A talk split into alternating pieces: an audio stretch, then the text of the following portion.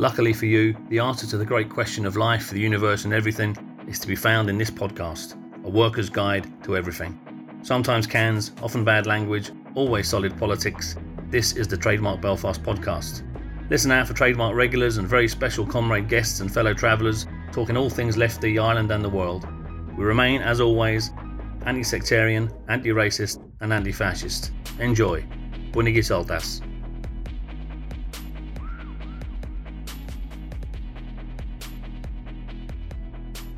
Hello and welcome once again to another Trademark podcast. I'm joined here today by the lads again, Stuart McGill and Sean Byers, uh, and we're talking stock market and stuff once again. It's episode six, I think, of this series. We're trying to wrap our heads around the often opaque world of the of those shiny buildings in the city of London and the Irish Financial Services Centre, or whatever they call that place now, uh, and other sites of capital accumulation and coordination, uh, trying and often failing to explain uh, complex stuff. Um, and when we succeed, it's only because Stuart McGill's here to help us out, a man formerly of that world who knows what he's talking about. Uh, we are the me and Sean are the masters of generalization and broad brushstrokes. Uh, Stuart actually knows things, which is why he's here. Um, and today we're going to try and delve into the murky world and the deeply geopolitically influential world of commodity markets. And I know it's exciting, so calm the fuck down, take a wee Valium, breathe slowly into a paper bag, uh, or form the whatever you call it in yoga, the shit in dog position, whatever settles you down, because we are going to dive into this world today. Um, and look at the trade in the bits and bobs that underpin all of our consumption, which is kind of my understanding of vague understanding of commodity markets. But I'm going to go to Stuart first and ask him to give us a definition. What exactly is a commodity market, Stuart? Um, I'm assuming there's more than one, and what's sold on it? Basically, commodities which are used in industrial processes or for eating. Okay, and the reason why commodity traders exist is basically Mines, farms, oil fields aren't in the same place as the buyers, uh, and not all farmers can afford a sales network across the world. So, if you're producing some stuff in Peru, say, um, or Bolivia, say, a big fertilizer exporter, uh, that goes to various people across the planet. You ain't going to have a relationship, uh, a Bolivian farmer with those guys, so it goes to a commodity trader. I mentioned fertilizers because that's a major issue just now regarding world inflation. Uh, but uh, that's the basic reason for it. So, although many commodities markets are either over or undersupplied at any particular time, and traders are always ready to buy and sell when needed, provided the price is right. A couple of years ago, actually, no, basically less than that, whenever the whole uh, pandemic thing kicked in, price of oil tanked completely. Uh, the commodity traders stepped in bought it and stored it. Uh, so it's it's a useful function. Whether it should be run by the bunch of bastards and bond villains who run the organizations now is another issue. And in terms of building a new society, we got to think about what we do to replace the commodity traders because the function is perfectly legitimate. Yeah, so not not a socially useless function like some forms of uh, stock market we've been looking at over the last few weeks. So oil, metals, minerals, foodstuffs, that kind of thing. A, kind of frenetic trade, though it becomes, I suppose, in in natural resources, things we actually need to build the world that we live in. Um, there was a good quote from that book you recommended, which you can give me the title of again because I've forgotten it, and it was the International Clearinghouse for Essential Goods, which I kind of like that phrase. It kind of I kind of understood what I was talking about when I heard that, you know. But of course, it's also an extremely important uh, and powerful political sphere as well, mm-hmm. um, and, and political actors involved in it. Um, now, I suppose the next question is why is it important? If you're a socialist, we've been trying to explain to people before why it's important that socialists actually understand capital rather than just hold up placards saying down with capitalism, that we begin to interrogate it and look through it and understand it better. Um, and why is it important, Sean, for a socialist to understand commodity markets? Well, if you go back to Marx, most of you are going here. Let's do that. Let's fucking go back to Marx. Good man. Go back to Marx. Marx started with the commodity in the first volume of Capital because he saw the commodity as the basis of capitalist society, right? So the relationship between capital and labor, between humankind and nature, between workers and what they produce, and how wealth is uh, accumulated. All these things could be explained by looking at the production and exchange of commodities. Now, I know today we're talking about raw commodities as opposed to, to finished goods but even the trade in these commodities tell us a lot about the dynamics of modern day capitalism and imperialism. So whether you're talking about coal and oil, precious metals like lithium, food commodities like wheat, palm, palm oil, and soy, like what normally lies behind their trade and their price is a story of land dispossession, deforestation, pollution, environmental degradation, labor exploitation, human rights abuses, and they normally take place in Africa, Asia, and Latin America.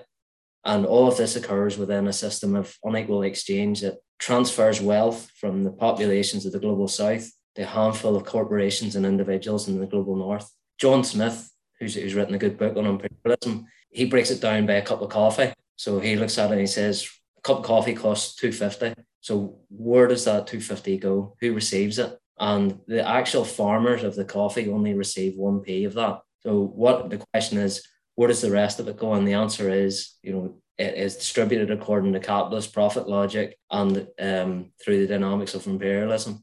So that that's those are some of the reasons why it's important to understand that.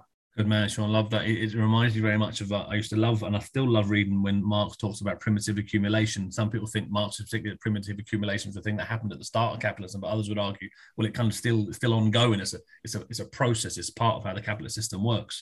Um, and so yeah, it's about the interplay of money, power, and how resources flow out of poorer countries and into rich ones. And I'll just give a mention of that book again that you mentioned, John Smith, Imperialism in the 21st Century, and it's matched by another great book, by the way, by Utsa and Prabhat Patnaik the Theory of Imperialism, another great book I read last year, which is really useful. And it, it speaks to other part of imperialism, another factor in imperialism you mentioned, which is the, the global suppression of wages and the super exploitation of the global south that plays a, part in that and how how we and John Smith talked about how we steal the global south GDP and pretend that it's ours to make us look really successful.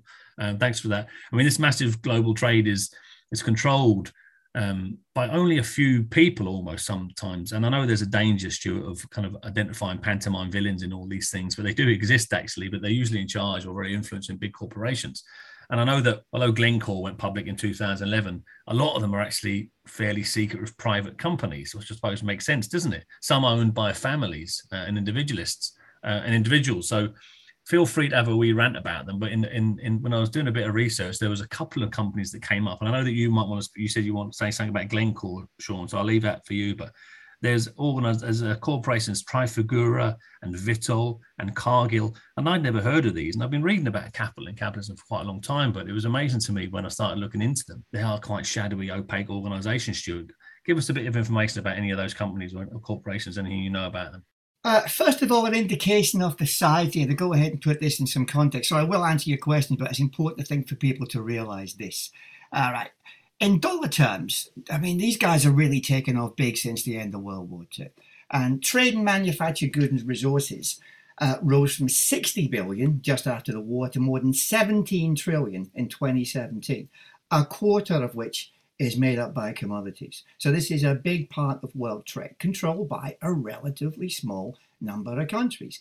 The five largest oil trade uh, number of companies, sorry, the five largest oil trading houses handle 24 million barrels a day of crude and refined products. Seven leading agricultural traders handle just under 50% of the world's grains and oil seeds. These are big bastards. Glencore, accounts for a third of the world's supply of cobalt. Now, this is important because cobalt in the future with the environmental change has got a, a major impact to play as well. Top three oil trader and the world's largest wheat trader. Vitol or Vital, I'm never sure which, but they're the top boys in oil. Cargill are the kings of agriculture and the world's largest trader of grain. These are big bastards. I saw somewhere a while ago that I forget what it is, but the profit of these guys over the last couple of years has been something like 725 million, uh, which is equivalent to Japan's total exports. Yeah, these are big, important players. Glencore are privately owned, but they tend, their investors tend to be people in the industry. Not many of us will have uh, shares in Glencore as regular investors. Speak the for yourself. Of, Speak for yourself. It's an important part of my stock portfolio. And uh, I, don't mention the stock portfolio, mate. People want to go ahead and ask you for money. Uh, that, uh, it's, it's, important to recognise too. Most of these cunts are actually based in Switzerland, and this is very important. They've done some very dodgy things over the years. Uh, and um, when we get into the whole thing about Iran and dodgy sanctions busting, and so on, maybe we'll yeah, talk we'll about there. this then. But the the American traders who fucked about with the Iranian sanctions ended up in jail. Uh, Glencore, who were big into that, well, not big, not, uh, and Marc Rich and Co., one of the big companies that uh, gave birth to some other companies later on. they got fined next to bugger all or nothing whatsoever because being based in Switzerland, all right, which is where most of these guys are based, or Singapore, uh, then the Swiss authorities don't give a toss. So there's a very light regulatory touch over these people. Uh, which is why they get away with so much. Sorry. Yeah, extremely powerful and, and, lack of regulations important. I remember reading about Cargill, who I'd never heard of before. And as you said, the, the, the biggest grain trader and one of the biggest agricultural traders on the planet, a family owned business of 14 billionaires. You would yeah. think, wouldn't you? People always talk about democracy and tyranny and all this bollocks. You would think, wouldn't you, that as a planet, we might have moved beyond the idea that 14 billionaires would control the world's food, you know, and grain prices and rice prices. Fucking shocking to me, particularly as we move into a stage of the, the great unraveling, as we're calling the end of this century. Sean, you want to come in there maybe on the, you were talking about Glencore earlier on. Um, I was just going to say something about the, the control of seeds, like, because it sounds a bit boring, like, but what is, as you said, what we're talking about here is a, effectively control of the world's food supply, right? So, reached a situation like there in the 1990s there was new regulations and intellectual property legislation that reduced around the use of certain seeds to grow crops. And what it effectively did was protect the use of genetically modified seeds owned by these corporations and restrict the use of seeds that were traditionally used by by local farmers. And the result is that the, the four companies and handful of individuals who talk about now dominate half of the world's food supply and it's already having huge consequences. Like so many small farmers in the global south have been deprived of their means of subsistence and income. Um, they become dependent on a lot of these big conglomerates. Um, and it also has huge implications for, as you said, Stevie, for the environment and food security. Because for one, re- one reason for that is we're seeing a wide variety of locally adapted crops that are quite resistant to global warming being replaced by standardized crops that might not survive in warmer temperatures and this whole system is actually being enforced as well you know through the wto world trade organization through the imf and world bank through their programs through the eu and through careful now sean don't be slagging off the eu there's some fbpe fuckers listening to this. And through bilateral trade deals. And you know like we're we're even in the most optimistic scenario like we're facing into a future of extreme scarcity.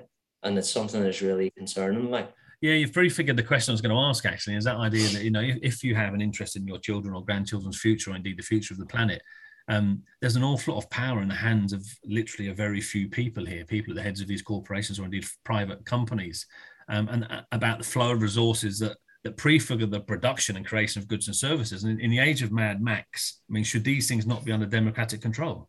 Yeah, yeah, absolutely. Like as I said, uh, in the context of the ecological crisis, we're facing a future extreme scarcity like in the most optimistic scenario of two degrees warming, that's going to be the case because we live on a finite planet. The UN has warned that there's only 60 harvests left in our so- soils. Now that that's been disputed, but there's no doubt that the harvest of, of vital crops is becoming more difficult due to due to land degradation, industrial farming, extreme weather events, droughts, um, uh, you know, monsoons, and, and whatever else a quarter of the world's population is already suffering from extreme water stress, and that's only going to get worse. But that's All the thing, isn't it? We said this before that I mean, if we hit one point, we are going to hit 1.5 in the next 10 years, and we're probably going to hit two degrees by 2040, 45. Mm-hmm. And even the most conservative suggestions are suggesting that will impact between 10 and 15 percent of global food production. Now, to, to me and you, that's a obviously a humanitarian disaster. But to these fuckers, that's simply a, a brilliant opportunity to make more profit because they will literally control not just the world's food sources, but every other fucking commodity on the planet too, including water systems, by the way, which we talked about before. I think the UN have said that by 2027 or something, something like 50 or 60% of the world's population won't have access to fresh drinking water. And again, mm. to me and you and Stuart, humanitarian disaster. To these people, it's just profit in that. And that's how they think, isn't it, Lana? Um, yeah. Go on, Sean, carry on, Sean for us, how those resources are used and managed will be critical to the survival of most of humanity. mm-hmm. Those, that's the stakes we're looking at. But particularly yeah. those in the global south, they're already suffering from ex- imperial exploitation and global warming. Like, so for us, it means democratic control of those natural commodities at source, but also a fundamental transformation of production and consumption um, yeah. as well. Absolutely. I mean, it, of course, what we're talking about here today aren't necessarily the producers that producers of these things. Although sometimes the, the trader is also the producer because they own production as well, or they own the land, or they own the place where these things are extracted. Um, and we're not we're talking more about them them acting as middlemen between the things that are extracted from the earth and who and when and how they sell it to. Um, you know, and, and as Stuart explained us already, there's a social utility to that in terms of matching supply mm. to demand in terms of the role of some of these traders. But in truth, commodity markets are they not, Stuart, sites of speculation as well and corruption. And a lot of that is around the the kind of vehicle for this, which is futures trading, which we've covered before, haven't we? In terms, so give us give us a quick reminder for our listeners, Stuart, about what we mean by futures trading before before I ask you the next question, mate. Uh, basically, you're locking in the price. So to go ahead and put it in some uh, real world context, back in 1990, um, forget the guy's name, Andy Hall at Phipps Brothers, he basically realized that uh, the futures price, all right, was um, significantly better than the spot price. So he was able to actually buy and store a huge amount of oil, all right, and anticipate and basically lock in the profit. Uh, but then he certainly anticipated a big increase in the price of oil. So what he did, and this is where it's not just futures, it's general hedging functionality as well, derivatives, etc. Without going into too complicated a level of detail, he bought back some of the hedges on the huge amount of oil which he purchased, and he actually had to go ahead and get a flotilla of ships to go ahead and store all this all this oil because there was so fucking much of it. Phipps Brothers were part of Salomon Brothers at the time, which is another important issue. So uh, the entire financial sector is, is, uh, is involved in this trade as well. Uh, now, as it happened, because of the Iraq War, beg your pardon, the first time Saddam Hussein invaded Kuwait, partly because Kuwait was beginning to cheat on quotas and was reducing the price of oil even more right? So Saddam thought, I'm going to go ahead and take these bastards, right? The price of oil shot up. And because of that, they made a fortune. That's with the bit which wasn't actually hedged. But just on the stuff in which he locked in at a futures price, he made a lot of money on that as well. So does that make sense in terms of how it does? Yeah, no, it does. I know we've covered that before a couple of times about futures and derivatives, and people get that idea. People get the idea that you're buying you're buying future products at today's price, and you're locking in that price in the hope that in the future the price goes up and you can sell it then at, at massive profits. And I remember we talked briefly about the mm. idea that the fu- futures have been around for a long time, and we know that the concept yeah, yeah. has been there for hundreds of years. I mean, rice brokers in Japan had innovated the first mm. futures market. I think you told me this. You sent me this in 1697. So yeah. the concept of futures market's been around for a while in terms of hedging bets and in terms of trying to control markets as well. Um, and there had been oil derivatives or oil futures right at the start of the oil industry. I was reading back in the 19th century, but when Rockefeller grabbed all of that and took over just everything, including yeah. production and distribution, they got rid of that because he monopolized everything. Mm-hmm. And of course, copper and tin traders have been at it for the last hundred years in the London Metal Exchange. But the things, as you as you said there, start to go mental back in the 80s. Um, oil becomes a tradable commodity, I think, after World War II, but it really kicks off in the 80s. Um, and it kicks off though. There's a really weird little story about why, why, how, and why that kicked off. It would have emerged eventually, of course, as a futures market, but it has something to do with the New York Mercantile Exchange, uh, Stuart, and something to do with the humble potato. Yeah, it's a funny set of stories. This, I mean, the, the Seven Sisters, the, the, the basic Rockefeller system was there for a long time, so there wasn't much trade in oil. Uh, and there was no real need for it because the price was fixed. Then, with after the breakup of that system, nationalizations, etc., oil became a whole lot more tradable. At the same time as this is happening in the 70s, NYMEX is basically all around the trading of potatoes. And the NYMEX was a little obscure market run by a rather dodgy bunch of people with a very dodgy bunch of rough traders. Uh, and there was one guy whose name I can't remember, a farmer who got pissed off with NYMEX, and he basically ended up with a huge uh, number of contracts to sell the Maine potato. All right, Maine as in the state, Maine. All right, he couldn't go ahead and fulfill them. So basically, the, the NYMEX went completely screwed and people didn't trade potatoes on there anymore. Uh, and it pretty much went bust. Somebody said, we can go ahead and keep this market going. Let's get into oil trading instead. And so they kicked off again. And think in 1983, after Reagan had done a little bit of deregulation, NYMEX basically recreated itself as the center of the trading in oil. And, and that was uh, that, sorry, mate. No, I was just saying that that becomes once that's open, once that cat's out of the bag. Of course, it changes. It changes the, the, capitalist economy, doesn't it? Significantly. And 1990, of course, was a, was a big year in many ways. There's two aspects I want to talk about. One's hmm. you've mentioned already the Iraq War, and the other one's the Soviet Union. I want to come to you first, Sean. About I mean, geopolitically, the Iraq War was crucial. I remember it very well. I was still at university at the time, and um, I want to give us a quick reminder, Sean. What was the supposed reasons for the, the that particular imperialist adventure? And then I want to come to you, uh, Stuart. About uh, I know you've got already the story there about what was going on in the middle of the Iraq War as regards oil. Yeah, um, the first Gulf War or Iraq War was launched by the Bush senior administration under the pretext of liberating little Kuwait from the awful Saddam Hussein. The little Bel- the Belgium of the Middle East. The Belgium of the Middle East, who had been armed to the teeth by the Americans during the Iraq Iran War, of course. Like so, how it was presented is was in much the same terms as the most recent Iraq War, as a liberal intervention to civilize the natives and um, restore the rule of law internationally. Um, but we've talked about long established patterns, and what it was really about was the same thing that had concerned the Western powers for more than half a century. Um, so, protecting the regimes that served US interests, Saudi Arabia, Qatar, and in this case, Kuwait, guaranteeing this military supremacy, supremacy sorry, of uh, Israel in the region, and of course, uh, securing control of oil, which is becoming uh, extremely valuable. Yeah, and it was a great opportunity, wasn't it, Stuart, for these uh, for these oil futures, and a great opportunity for the, the global commodity traders, the people that stepped into that market and were now developing that market, and they did so with that concept, which I love at the time, which is paper paper barrels. Tell us what paper barrels are and why they why they were so important. Well, basically, um, it's oil you can buy, store it, and sell it or sell the contract without having to get any actual oil involved in it whatsoever. So you're not so touching oil. oil. Oil's not coming anywhere near you. There's no oil in your, you know, you're not storing it anywhere. Now these guys don't want a big buck. If you're in some kind of uh, trader in the city, you don't want someone showing up uh, at the Thames saying, "I've got a few million barrels of oil for you here." So it's just basically the buying and selling of the futures contracts. It doesn't actually add, or some kind of derivative contract. It doesn't add or subtract from the amount of oil in the market at all. Uh, and uh, the guy that begun this was Andy Hall. is an interesting guy. He worked for BP, and uh, older older listeners will remember that BP was actually the Anglo-Iranian Oil Corporation in the old days. So whenever the revolution took place in Iran, BP was a bit knackered.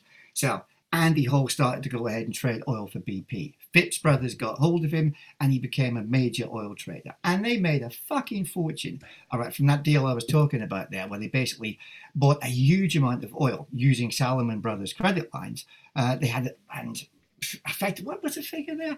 I think it went, yeah, Stuff he bought for 20 was selling at 40. All right, so he made a fortune from that. He also made a fortune from the futures contract as well, because that uh, the differential between that and the regular price went up too. He would not have been able to do that had there not been such a massive market and uh, in the futures in the futures area. He wouldn't be able to go ahead and do that hedge and, and buy such a huge amount of oil. Sorry, carry on. No, you're dead on. So people are, are buying and also betting on virtual barrels of oil. That's the paper barrel. I love it. You know, locking in the current yeah. price, making bigger deals, whilst at the same time, this is an important factor as well. I think in the, in that neoliberal model is borrowing vast sums of money without the, the threat of a sudden price shock. And this brings us into that financialization of capital that begins mm. during the 80s and 90s, Sean. That we see the emo- that process of financialization, mortgages, bonds, and now commodities, futures, and derivatives, and that process of financialization sucks up all the available investment money into speculative and socially useless activities. That's important too, isn't it? And, and it also encourages the creation of cheap money and, and, and debt laden money, which becomes a, a, core feature that leads, of course, to the 2001 crash, the 2008 crash. So financialization is an important part of that, Sean, isn't it? This, this idea at the heart of it the banking sector and free money, or, or it's not free money, debt laden money, but cheap money becomes an important feature in this speculative activity. Yeah, as you say, like by, by this time, financialization was well underway in the major capitalist economies, like through deregulation, through the Big Bang, um, and, and so on. So what we're talking about, as you say, like is massive explosion of, of credit and the introduction of a whole load of new ways to make money from money. Um, and that's effectively what happened. Um, investors, capital were looking for new sources of, of profit as you know the profit squeeze from uh, industrial capitalism set in and financialization was one one way out of the crisis they found themselves in. And so the, one aspect of this, of course, as you said, was the ex- massive expansion of the futures market. Yeah, sure. Financialization is core to understanding how the futures market and bonds and mortgages expand so quickly to the point where it dwarfs the actual trade in real things, goods and services. A thing that people think of as capitalism, isn't it? Things that are made in factories that get traded elsewhere. This these new kinds of markets are dwarfing that, aren't they? Because of financialization. And I think it reveals very starkly one more aspect of the way that we misuse the economic surplus as a society, because a lot of this ends up with these people, like happened after 2008, uh, quantitative easing, etc., etc. We end up with people investing in commodities, and that means the price of foodstuffs increased for the rest of us, and that particularly shafted many poor people in 2008 and will probably have a similar effect now because things are going to change. The stock market will probably suffer a little bit because we're going to have um, almost certainly some increase in interest rates. Uh, and uh, therefore, more money goes into commodities and we end up shafting poor people again here uh, and across the developing world too. So, this, I think what I'm trying to say is that this is not a victim free crime. No, and it also breeds instability. We saw in the, the Arab Spring a lot of that was to do with the rise, sudden mm-hmm. rise in food prices, which, which was a direct, you know, relationship there to the, the commodity markets at the time. But uh, moving on quickly, lads, because I don't want to run out of time. There's loads to cover here, but perhaps I suppose the greatest moment for these commodity traders, this kind of wasn't new, but this expanded series of markets that emerges in the 80s and 90s, which includes all futures, but as you've said, Stuart, includes food and minerals and everything else, was the fall of the Soviet Union, who, let's remember, were the largest, you know, producers of oil, metals, and grain at the time. And before we get into the fire sale that was the Soviet Union, I'll come to you on that, Stuart, and the bloc itself. Sean, what was the give us a bit about the geopolitical backdrop to this, and but also its impact on the people, because it wasn't, as Stuart just said, it wasn't a victim-free crime, was it? At the end of the Soviet Union, it wasn't just about the appearance of Coca-Cola in shops, was it? No, um, well, what happened in the Soviet Union over the course of its history was the fastest passage from a largely feudal rural economy to a developed industrial one. That involved the socialization and large scale production of food and other essential commodities. Um, through this, they were able to sustain a high standard of living for Soviet citizens. And that was the time when they were a, having to be in a constant war footing due to the threat of uh, US imperialism. Um, when the Soviet Union collapsed, and there's a whole load of internal and external factors that were involved in its collapse and maybe address that as part of our discussion on imperialism. But when the Soviet Union collapsed, Boris Yeltsin was was introduced, was backed by the US to take up the position of US president. And it was just during his time in office, really, that the rapid transition from a planned socialist economy to a free, liberalized free market one took place. And it took place under the guidance of economists and policy advisors that were supplied directly by the US. People know Jeffrey Sachs, probably the most famous um, Harvard economist who proposed shock therapy for post-communist Poland and Russia. And what shock therapy involved was deregulation. That's a familiar story, like deregulation cuts the public spending, the removal of price controls on goods that were essential for a decent standard of living. Um, and the big one, of course, was the wholesale privatization of public goods and assets. And this benefited oligarchs, who I'm sure Stuart's going to talk about. But for everyone else, it was a total disaster. So yeah, I read I read some of it. The, one of the reports about that whole period of the transition from from communism to, to the free market led to the deaths of over 10 million people in the Eastern Bloc. You know, it's a huge impact on, on socially, which Russia and other parts of that world haven't recovered from. But um, there's a really good um, program on Netflix. I only discovered it last week by accident called um, A Perfect Crime. I don't know if you have seen it, and it's about. It's actually not too bad. It's about the assassination of the the president of the Treuhand, and that was the the company put in charge of the privatization of East Germany. It's a fascinating little insight to what was happening in East Germany at the time and the mass privatization. Yeah. And it was just what was going on in the Soviet Union and what I'm going to come to Stuart to talk about next was, was happening all across the Eastern Bloc. And there were literally people arriving like, out of taxis into these offices in, in Eastern Europe, just buying up huge fucking companies, massive corporations, you know, and becoming the, the new class of oligarchs, of course, that emerged in Eastern Europe in the early 1990s. Um, Stuart, um, Soviet Union Eastern Bloc was a was a bonanza, wasn't it, for these for these kind of the Wild West? It became the Wild West of modern capitalism, didn't it? Um, I was reading the other day that um, in the commodities area of the Soviet Union, there was a, a, there was an assassination, particularly in the metals market. There was an hmm. assassination every three days of someone trying to kind of maneuver into this market because everyone knew the money to be made was was ridiculous. They called it the Great Patriotic Aluminium War in the sense of a piss take, of course, and the irony, the irony of the Great Patriot War of the Second World of the Second World War. And of course, we have one particular bloke living in London who done very well out of it himself, didn't it? Tell us a little bit about that, geezer. First thing to remember about Abramovich was in 1987 he set up an oil trading company. All right, because Gorbachev basically allowed this to be done as part of the whole um, perestroika gig. And he had actually made quite a lot of bit of dosh from this already. He basically bought Russian oil, fuck all, and then sold it abroad for a huge amount. So he had money. When they did the privatization gig, there was this belief that they could that, that there should be some kind of it should be equal in some way. So if you worked for a privatized, um, sorry, a institution about to be privatized, you got some vouchers you could exchange for shares. Now, the Russian people didn't know much about the whole shareholding thing, and they were a bit dubious about this. What people like Abramovich basically did was buy the shares off them for fuck all. They were going around telling people, "You need the cash. You don't need these vouchers. I'll buy the shares." Nothing illegal about it, just basically immoral.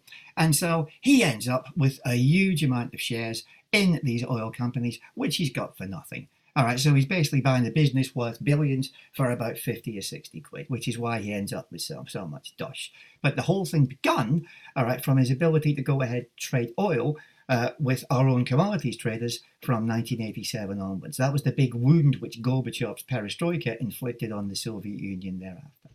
Yeah, I mean, I remember reading that um, Abramovich bought uh, uh, some of his companies, or one of the companies, or his oil company, off the Reuben brothers, um, and that's that's the company that that bought Mayfair in London, and they're also major donors to yeah. the Tory Party, and, and they recently opened, of course, Reuben College, which is now one of the 29 official colleges of Oxford University. Uh, the the one, the, the last college opened was in 1990, and that was the Kellogg's College, and we know about Kellogg's at the moment because they just sacked 1,400 workers in America. You know, so the link. I mean, capital is is uh, Iran, as I say in RS. It's in it's, it's, it's ruling all and it controls all, doesn't it, Lionel? And, and those commodity traders, of course, therefore created really Russia's new class of oligarchs. There was an interesting aside about Vitol. I can't remember to do with Cuba. What was it about Vitol on Cuba? They it was something to do during the, the, the crisis in Cuba. Vitol stepped in and was one of the first funders, I think, of of uh, of of they lent money or they lent oil to Cuba, but then Cuba were indebted to Vitol, so then they kind of were indebted, and they kind of that pushed Cuba into the tourism industry and building their first five star hotels and so on. So these people are everywhere. There, you know, as a famous um, unionist politician once said about about the Probies in Derry in um, in the 1970s, says these people are spreading their testicles all over the place, you know, uh, and their, their, their testicles and their tentacles are all over the place. Um, I want to move on next because there was another massive dynamic, of course, aside from the from the fall, the collapse of the Soviet Union, Sean, and it was about the coming online of China, of course, and it's the other dynamic in the mad world of commodities trading. By 2008, China was exporting more in one day than it did in the whole of 1978. So that shows you that the difference in that 20 that 30 year period, how China went from nothing to be to be dominant in the world in, in world economics. Now, Sean, you're a resident expert on China, only just because you've been there a couple of times. Um, and its transformation economically has been has been more influential to the world economy even than the, the fall of the Soviet Union. And before I go to Stuart about the impact of China on commodities and what that means, tell us a little bit about China. Yeah, well, I wouldn't say I'm a resident expert. I just tend to rehash what I read. Well, you went out with someone from China. For me, that's a level of expertise, and none of the rest of us have. All right.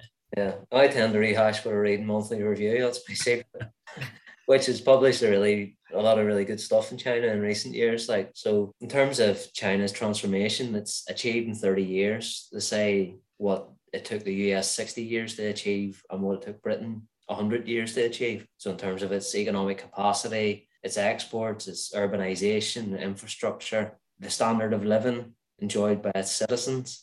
The big challenge, I suppose, and I'm sure it will talk a wee bit about this, is the China's development path is hugely resource and energy intensive. Um, and China still has some way to go in terms of meeting its objectives. So, for example, I found this hard to believe when I first read it, but I checked it out. It's legit. China used more concrete in two years than uh, the US used up in an entire century.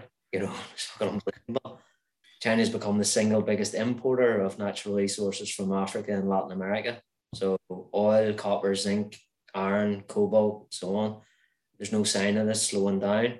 And well, I suppose in, in assessing it, like or looking at it, the relationship which the China has with countries of the global south doesn't quite look like old imperial forms of plunder. I was going to ask that question. I say this. I, was going to ask that question. No mm. leftists dare speak. Are China the new imperialists? You know, We've yeah. it, it doesn't. It doesn't quite look like old imperial forms of plunder. Like so, it's not a one-way relationship. There's bilateral sort of partnerships. There's mutual exchanges and mutual benefits there's political relations, long established political relationships there between China and countries in, in the global south. But at the same time, it'd be hard to say that there's no exploitation involved or that it doesn't have massive environmental implications. Like um, it also has huge geopolitical implications. So China's rise, as, as we've seen, has led to the onset of a, a new Cold War led by the by the US. Um, and I feel that even under Biden, and that's only going to accelerate or escalate. Sorry. Yeah, it's an interesting one that we might do something more on that because I think we need to do a couple of podcasts. We've been asked actually to do a podcast or two on China and particularly China's role in Africa because we're mm. talking now about the second scramble for Africa, the first one being the 1870s and the, the occupation of Africa by the imperial powers and what's going on there now because obviously South Africa, gold, Ethiopia, coffee, Nigeria, oil, Ivory Coast, coca, Zambia, copper, the DRC, minerals of, of every kind. You mentioned uranium and cobalt and and, and coltan for mobile for mobiles.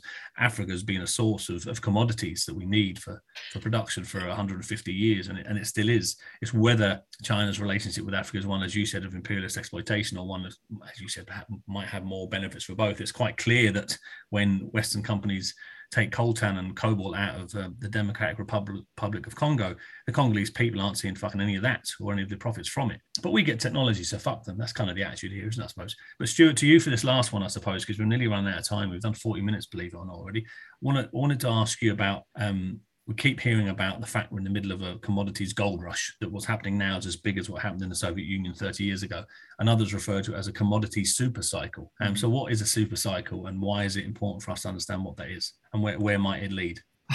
There is some belief that uh, commodities prices go up in a big cycle. I'm somewhat skeptical of this because uh, the, economic, the economy is difficult to predict and all this stuff about Kondratiev long waves and so on. I'm a fucking big fan of Kondratiev's long waves. You fucking knock it on the head, please. And uh, I'm sorry, but I just I just think things are a little bit more complicated than that, uh, particularly regarding commodities. And we live in a very very unpredictable planet right now for a variety of reasons. Uh, but it's supposed to be about 29, 30 odd years, uh, and there is some dispute about whether we're heading into a new super cycle or are we looking at one which is going to fizzle out because the basic problem for the commodity traders is they make an awful lot of money from oil, and in Glencore's case in particular, from coal. They're trying to diversify away and get into more sustainable forms of energy, but they're never going to make as much money. And this is where we got to think about taking these guys on. Glencore make a huge amount of money from coal, and they are amongst the people who are encouraging the Chinese to carry on using coal for obvious reasons and spreading misinformation about uh, climate change because it's in their interest to go ahead and do so.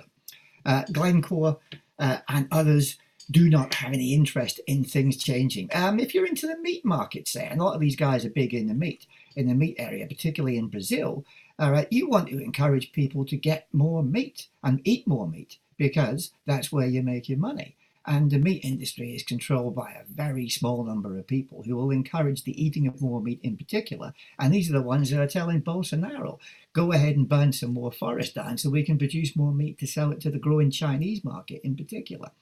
Uh, so uh, nobody's really sure what is going to happen and how things are going to develop. If we do want to go ahead and change the environmental dynamic, we have to do something about how much coal uh, is burnt in China. There's no way around that. If you buy a fucking one of those um, solar panels now, it's going to be made uh, with cheap uh, Chinese coal and with cheap Chinese labour. Because it's a very labour-intensive business. So, if we do go more environmental here, uh, given the fact that so much gets produced in China, all right, with cheap Chinese labor and cheap Chinese coal, we're screwed. And the commodities people are very important to that dynamic and also to the agricultural dynamic too. Yeah, thanks for that, mate. It's when you look at um, the commodities market in particular, I think sometimes it the old um, phrase that we used to use quite a lot on the left, which is that we need to have democratic control of the means of production, distribution, and exchange, seems actually more relevant than ever it's quite clear that we need to control these resources, what gets taken out of the ground, how they're used, the decisions taken about how they're invested, and what they make. Because um, as we know, not everything that's useful is profitable. Not not everything that's profitable is, is useful, and we're at that stage of, the, of world development now. I did a really interesting story. There was a great story in that. What is the name of that book you recommended me, Stuart? I can't fucking remember it. Do I have it here? I can't remember too. All on the The World for Sale. That's it. Yeah, very good.